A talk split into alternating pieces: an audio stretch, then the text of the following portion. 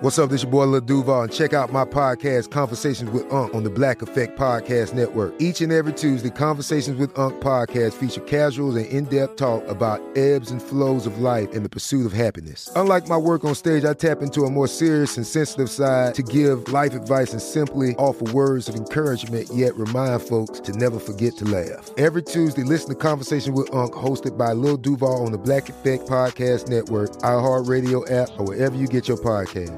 Presented by AT&T. Connecting changes everything. You know you've got a comeback in you. When you take the next step, you're going to make it count for your career, for your family, for your life. You can earn a degree you're proud of with Purdue Global. Purdue Global is backed by Purdue University, one of the nation's most respected and innovative public universities. This is your chance. This is your opportunity. This is your comeback. Purdue Global, Purdue's online university for working adults. Start your comeback today at purdueglobal.edu. Hi, guys. Nancy Grace here, host of podcast Crime Stories with Nancy Grace. I've dedicated my life to fighting crime and helping crime victims. For a decade, I prosecuted violent felonies. Every day is a mission. Every day is a chance to stop crime and keep one more person safe. Listen to Crime Stories with Nancy Grace on the iHeartRadio app, Apple Podcasts, or wherever you get your podcast. I'm Scott Weinberger, journalist and former deputy sheriff. In my new podcast series, Cold Blooded, I'm embedded in the cold case investigation into the death of firefighter Billy Halpern. Experience this investigation in a truly unique way, untangling secrets that may reveal the answers to not only one case, but almost a dozen. Listen to Cold Blooded, the Apollo Gym Murders on the iHeartRadio app, Apple Podcasts, or wherever you get your podcasts. Well, they were just catastrophic injuries, and it's really amazing that all three didn't die that night. One, Cheryl, as far as we know, was dead on arrival at McKenzie Willamette Hospital. The staff there was clearly not expecting this. They hear a, a car honking, and somebody runs out, and there's a mom or a woman standing by a car saying, Somebody shot my kids. So the doctors are dispatched out there and nurses, and sort of horrified to find one, two, and then a third kid, and they had been shot in the chest. Um, any doctor would tell you that there's just a few more catastrophic injuries, especially for a young child, than to have gunshots to the chest. And um, I remember Diane at one of her news conferences saying, uh, "If I had shot my kids, would I had not have done a good job of it?" And I remember thinking, not too long after that, you did a tremendous job if that was what you wanted to do. You did a great job.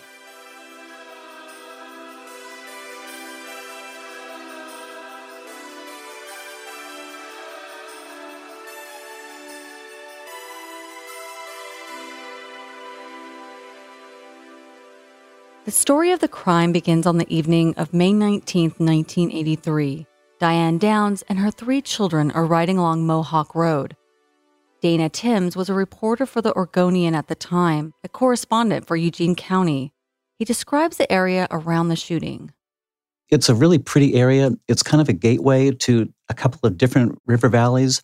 The McKenzie River is really the defining water feature that comes down through there with a couple of other branches going off of it a lot of uh, farming activity and ranches up there, some cattle, a lot of grass. It's very green, very emerald. It's very pretty.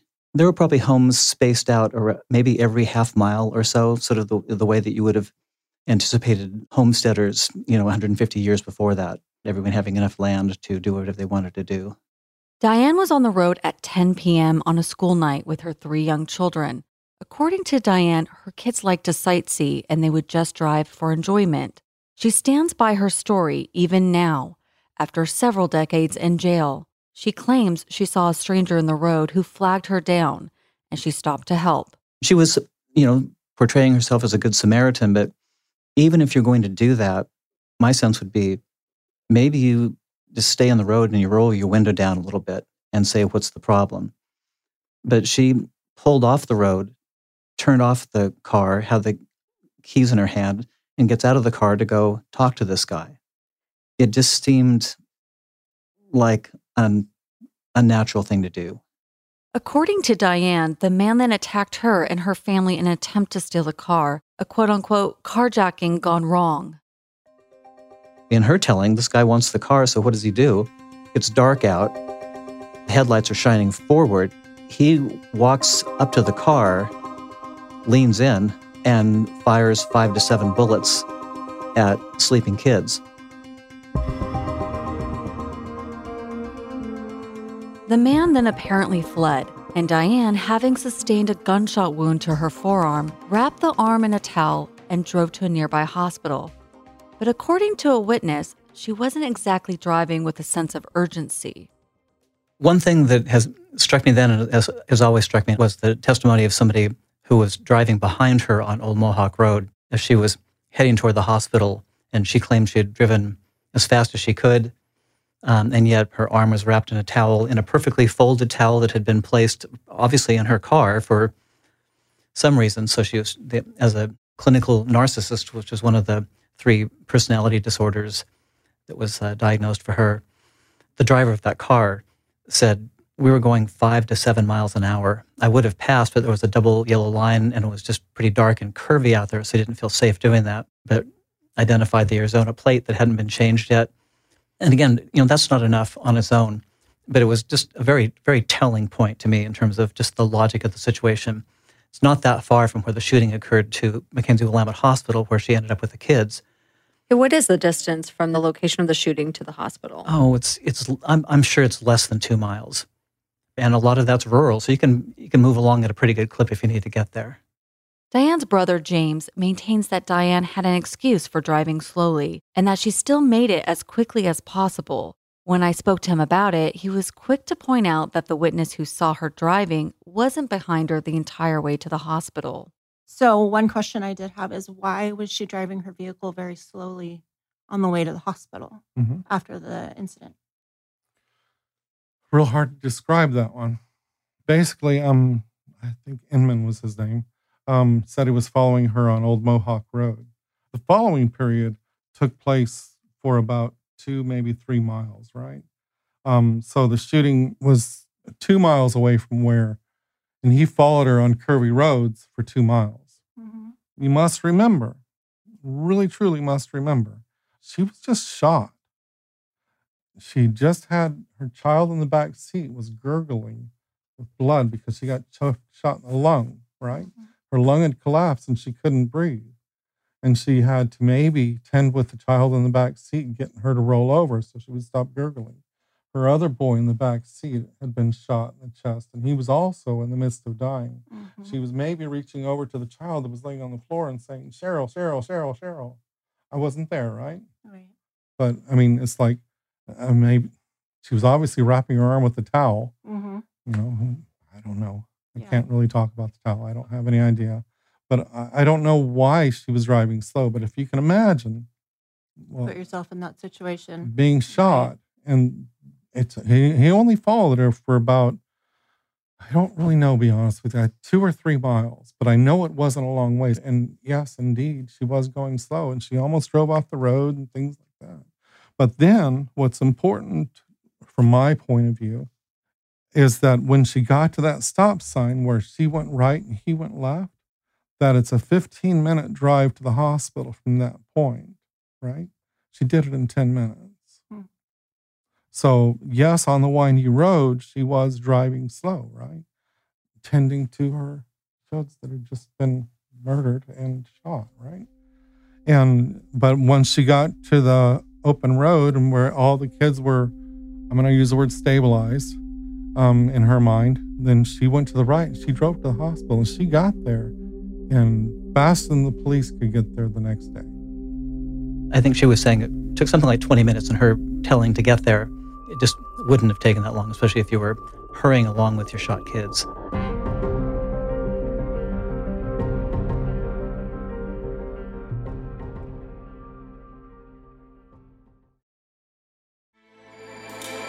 With everything you have on your plate, earning your degree online seems impossible. But at Grand Canyon University, we specialize in helping you fit a master's degree in business into your busy day.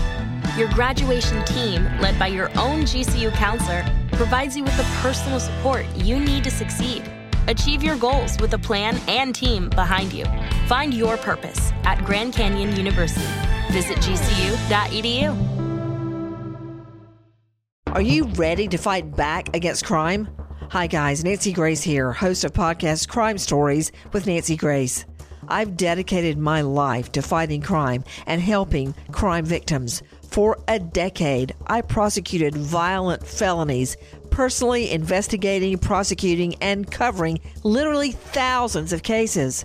It's so easy to think it will never happen to me or my family, but that is simply not true. Every day on Crime Stories with Nancy Grace, we shine a light on unsolved homicides, heat up cold cases, and help find missing people, especially children. We speak with family members, investigators, CSI, reporters, and experts in every field. Every day is a mission. Every day is a chance to stop crime and keep one more person safe. Listen to Crime Stories with Nancy Grace on the iHeartRadio app Apple Podcasts, or wherever you get your podcast. Bring a little optimism into your life with The Bright Side, a new kind of daily podcast from Hello Sunshine, hosted by me, Danielle Robay, and me, Simone Boyce. Every weekday, we're bringing you conversations about culture, the latest trends, inspiration, and so much more. Thank you for taking the light, and you're going to shine it all over the world, and it makes me really happy. I never imagined that I would get the chance to carry this honor and help be a part of this legacy. Listen to The Bright Side on America's number one podcast network, iHeart. Open your free iHeart app and search The Bright Side. I'm Scott Weinberger, journalist and former deputy sheriff.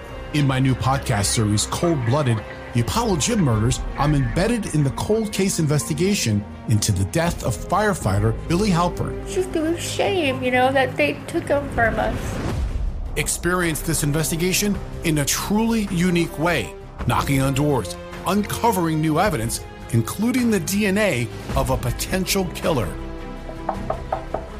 Uh, my name is Danny Smith. I'm a detective uh, with Miramar Police Department. This is Scott Weinberger. We're actually reopening an old case, and your name came up. Untangling secrets that may reveal the answers to not only one murder, but almost a dozen.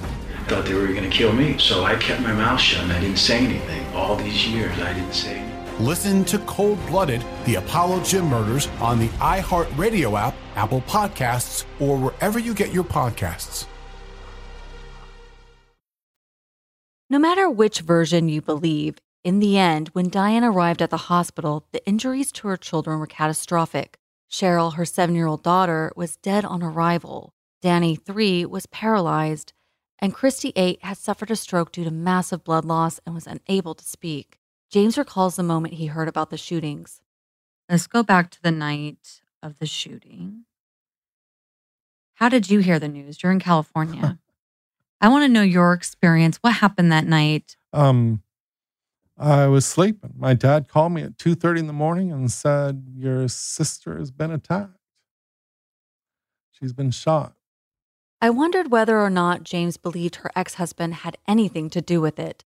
Even when talking about this, James can't resist starting to put the pieces into place to demonstrate his sister's innocence. What did your mind go to? Did you think, Steve? What did you think? Um, I didn't think any of that. Um, I really just I stayed in the moment and I said, "What?" and my dad said, "Yeah, your sister has been shot." No, I didn't think anybody. The state actually thought, Steve, that's a really valid question. And Diane says that the state, Doug Welch actually came to her, and he said that um, we know we don't we know you didn't do this, and Steve has given us three alibis, and none of those three alibis turned out to be any good. So we really want to look at him, but we need you to testify against him. We need you to say it was him so we can do that. And she says, It wasn't him. You know, if it was him, I would be telling you. But it wasn't him. I mean, if it was 2:30 in the morning and somebody just attacked my sister, so it's like I just started thinking about getting up there to be with family. And that's about all that's all my mind was. Just, you know, I need to go, I need to leave. James also states that Diane was tested for gunpowder residue and none was found, which he also attempts to explain. James has spent years trying to prove Diane's innocence and has a counter argument for nearly everything that might potentially point to Diane's guilt. The shooter that killed Cheryl, the shooter that wounded Christie and wounded Danny and shot my sister, when he was killing the family, he got in her car. The inside of that car was covered with blood spatter. The inside of that car had gunpowder residue. And my sister didn't have any on her. The, the driver's seat was clear or void of any gunpowder residue and blood spatter, where the shooter would have been sitting or kneeling when he shot them. And so you come back and you put it all together. It's like, well, she didn't really have the gun, so somebody else did. She didn't have any gunpowder residue on her, somebody else did. She didn't have any blood spatter on her, even though it was all over the car. So somebody else did. It's worth noting that while Diane tested negative for gunshot residue or GSR, the bullets were from a 22 caliber gun. We spoke to forensic scientist Jim Pex, who worked on the Diane Downs case. He explains more about the residue test. It's my understanding that the deputy who was uh, took the initial report at the hospital swabbed her for for GSR, and uh, at the time uh, we would send those to a consulting laboratory for analysis. But in this case, you have to keep in mind that when we talk about swabbing person's hands for GSR, what you're looking for are two rare earth elements that are not common in nature. One is barium and one is antimony. These are intentionally placed in the primers of center fire cartridges. A 22 is a rimfire. There is no barium and antimony in a rimfire cartridge. So there is nothing to find.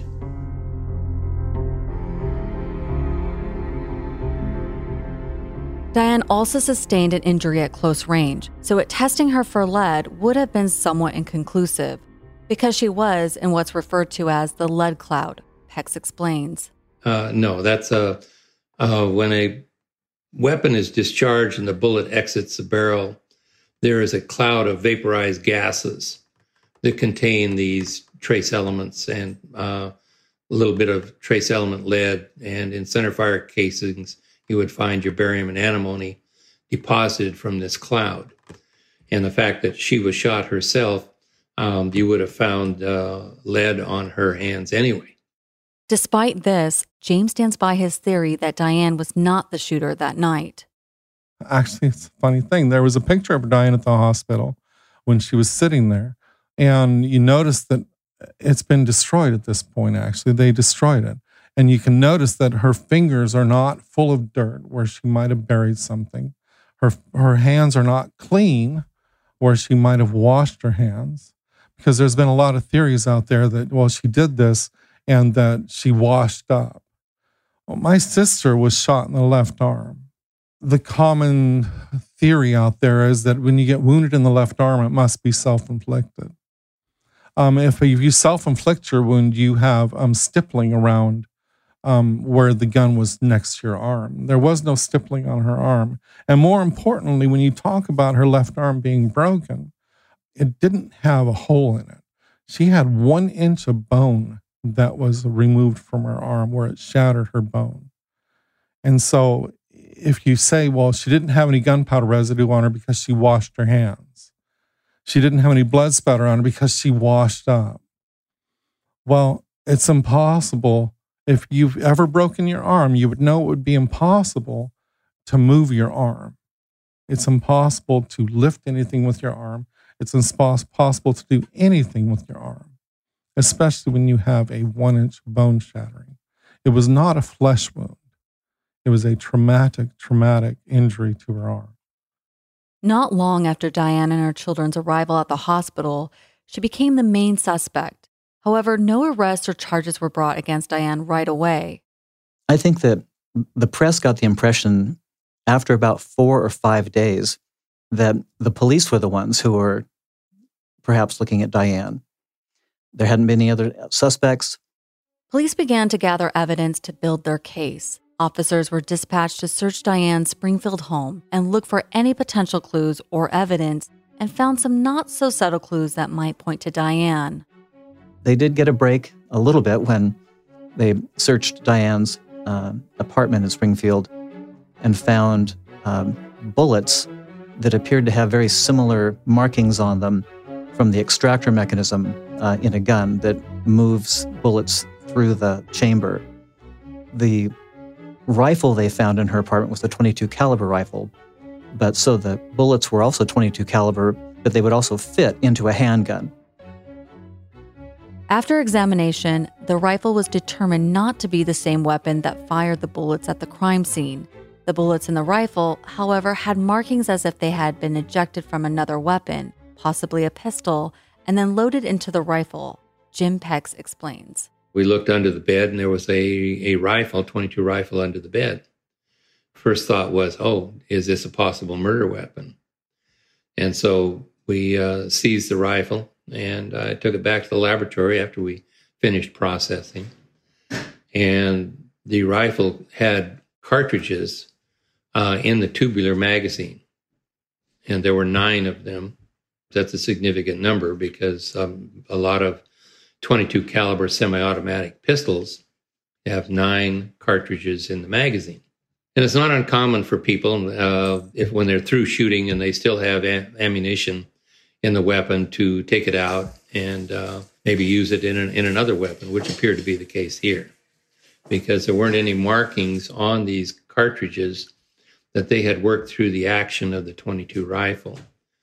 There were only markings from some other weapon. This wasn't enough to charge Diane with the crime. There was also something else strange about Diane's apartment. It was nearly empty. She had just moved there, but it was very spare, very Spartan inside. Beds for the kids. But when police who went there as soon as they could looked at the refrigerator, there was nothing there, nothing to eat. Um, a real shortage of, of comfortable and warm, suitable clothes for the kids. I think Diane's closet was probably the best stocked thing in the house. And beside that, no books, nowhere to really sit. Uh, there was a TV because she liked to watch TV. So she was taking care of her, her own needs there, but apparently uh, nobody else's were being thought about. Diane's brother James offers his own explanation. He believes the lack of possessions was a product of circumstance and not a sign of a bad mother. My mom and dad drove to Arizona um, with a pickup truck. And that's sort of, you know, it's, it's part of the state's theory um, is that her house was, she was a bad mother. She had a house in Oregon and there was no furniture in it. There was no food in the refrigerator. Well, my mom and dad lived about, you know, four blocks away. And the kids were always over there because my sister was always working. There was no furniture because they just got there six weeks previous with a pickup truck. They didn't, and her house just burned down four months before that. You Do you know? remember I mean, what she packed up in that pickup? Just personal items. I was not there. It was my mom and dad drove down there and did that. Um, I was in California working, but yeah, I I did not. I was not there. I just know it was just a pickup, so you can't have too much.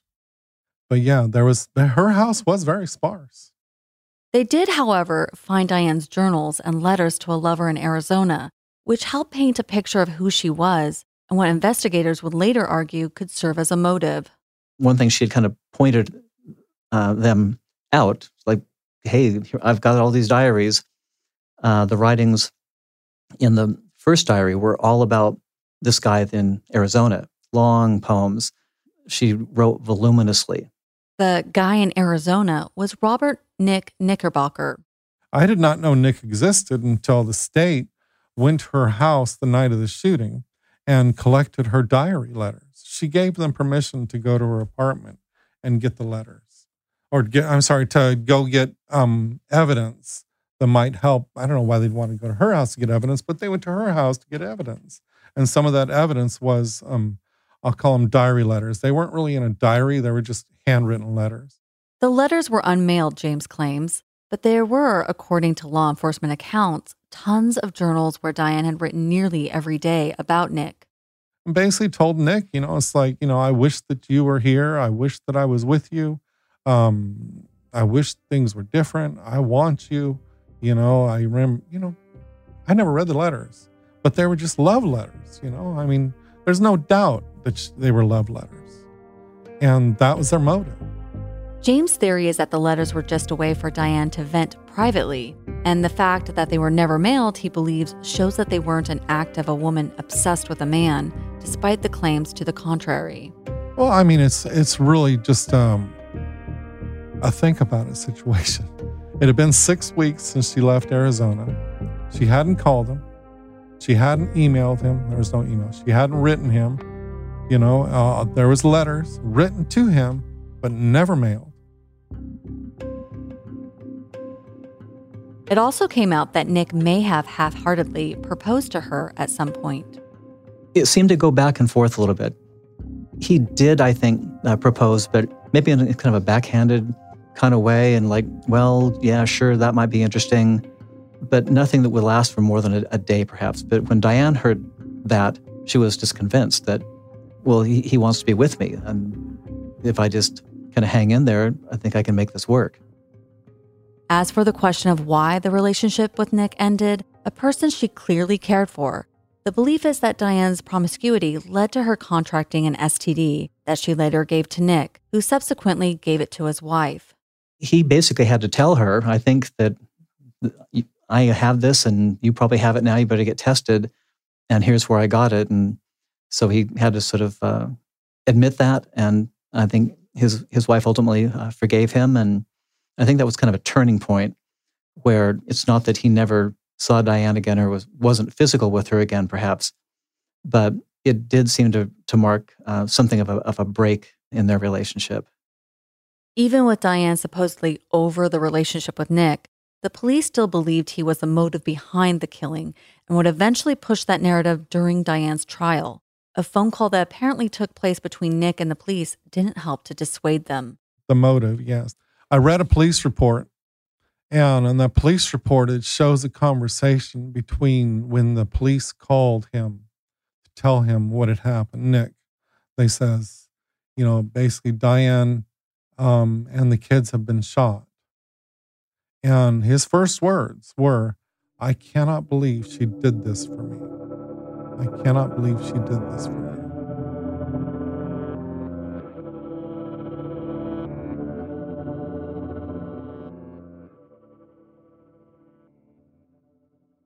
Are you ready to fight back against crime? Hi, guys. Nancy Grace here, host of podcast Crime Stories with Nancy Grace. I've dedicated my life to fighting crime and helping crime victims. For a decade, I prosecuted violent felonies, personally investigating, prosecuting, and covering literally thousands of cases. It's so easy to think it will never happen to me or my family, but that is simply not true. Every day on Crime Stories with Nancy Grace, we shine a light on unsolved homicides, heat up cold cases, and help find missing people, especially children. We speak with family members, investigators, CSI, reporters, and experts in every field.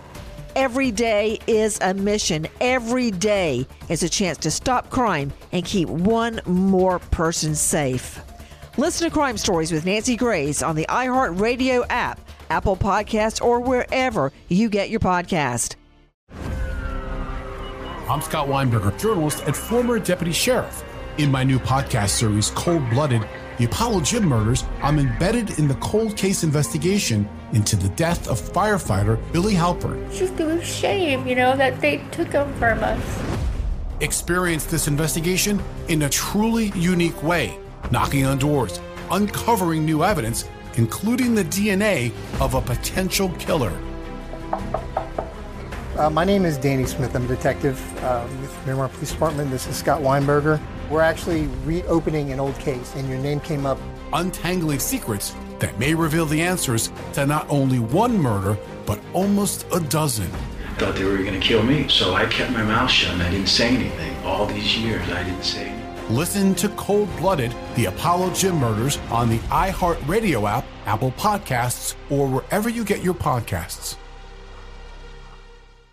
Bring a little optimism into your life with The Bright Side, a new kind of daily podcast from Hello Sunshine, hosted by me, Danielle Robay. And me, Simone Boyce. Every weekday, we're bringing you conversations about culture, the latest trends, inspiration, and so much more. Thank you for taking the light and you're going to shine it all over the world, and it makes me really happy. I never imagined that I would get the chance to carry this honor and help be a part of this legacy. Listen to The Bright Side on America's number one podcast network, iHeart. Open your free iHeart app and search The Bright Side.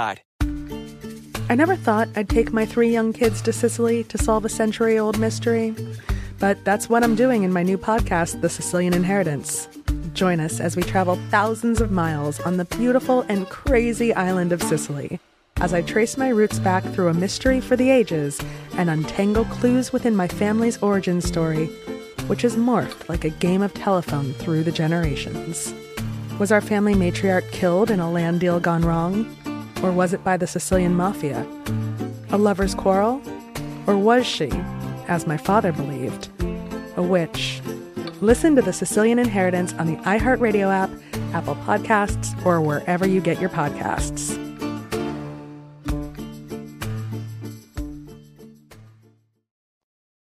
While Diane's children were hospitalized for their injuries, Diane herself was also undergoing surgery for the injuries to her arm.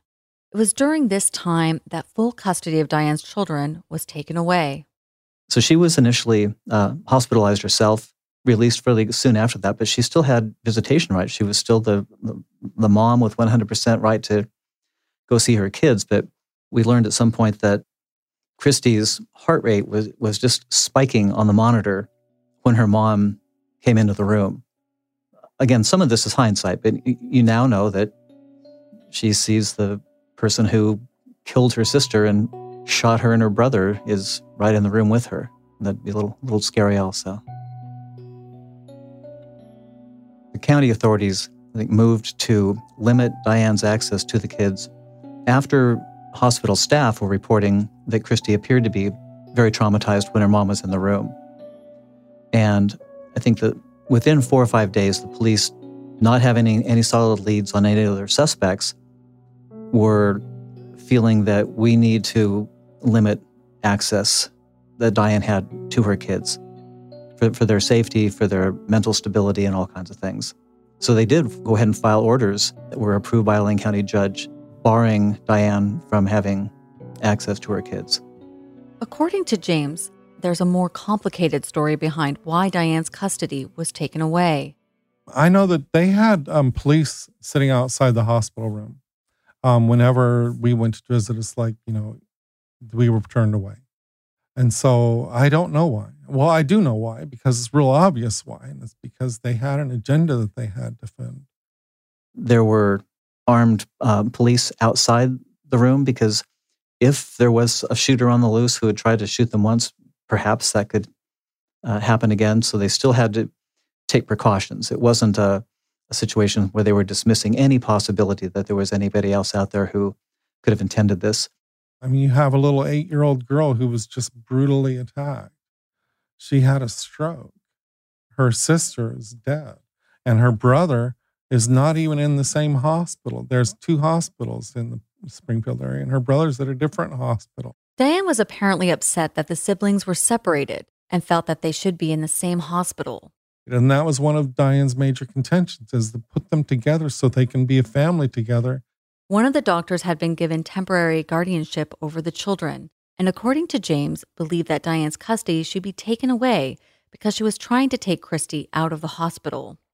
And she was trying to take Christie out of the hospital, but she was trying to get her to the other hospital or vice versa, to get Danny to come to Christie's hospital so they could be in the same room and they could get better together. And that is that's what I was trying to get at is the fact that they to, they said that she's trying to get Chris, take Christie out of the hospital before it's time.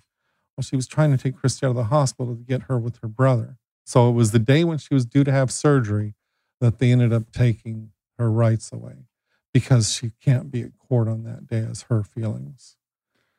Um, to defend herself, basically. And if you're not there to defend yourself, then you lose. but one has to wonder what the real motivation was behind keeping the children protected from Diane, especially Christie. Christie suffered a stroke from blood loss and was unable to speak for months following the shooting. But aside from Diane herself, Christie was the only other probable witness to whomever actually did the shooting. It took a long time for charges to finally be leveled against Diane. And I think that everyone knew that uh, her older daughter, Christie, who had survived, her, I think Christie was eight when she was shot. Her younger sister, Cheryl, who died, was seven, and uh, their brother, Danny, was three. The police were very clear in saying, We haven't found a murder weapon yet.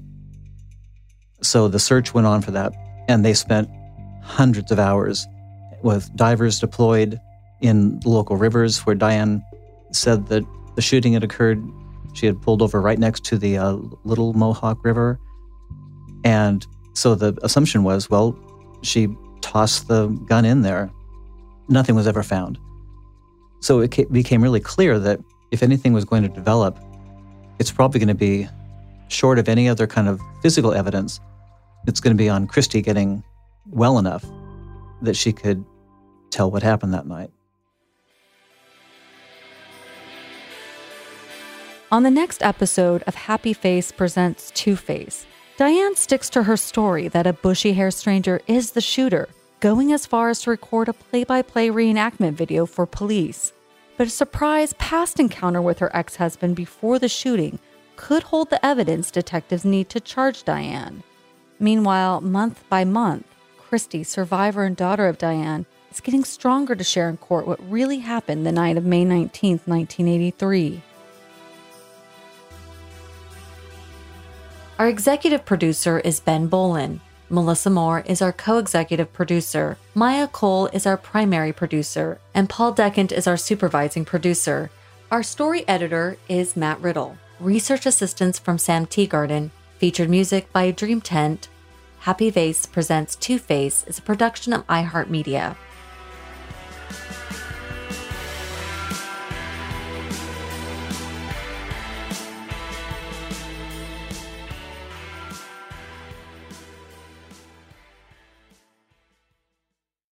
Hi, guys. Nancy Grace here, host of podcast Crime Stories with Nancy Grace. I've dedicated my life to fighting crime and helping crime victims. For a decade, I prosecuted violent felonies.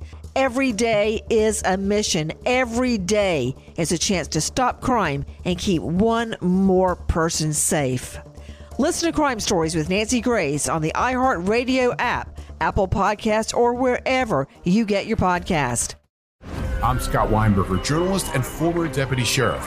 In my new podcast series Cold Blooded, I'm embedded in the cold case investigation into the death of firefighter Billy Halpern. Experience this investigation in a truly unique way, untangling secrets that may reveal the answers to not only one case, but almost a dozen. Listen to Cold Blooded, the Apollo Gym Murders on the iHeartRadio app, Apple Podcasts, or wherever you get your podcasts. Imagine you're a fly on the wall at a dinner between the mafia, the CIA, and the KGB. That's where my new podcast begins.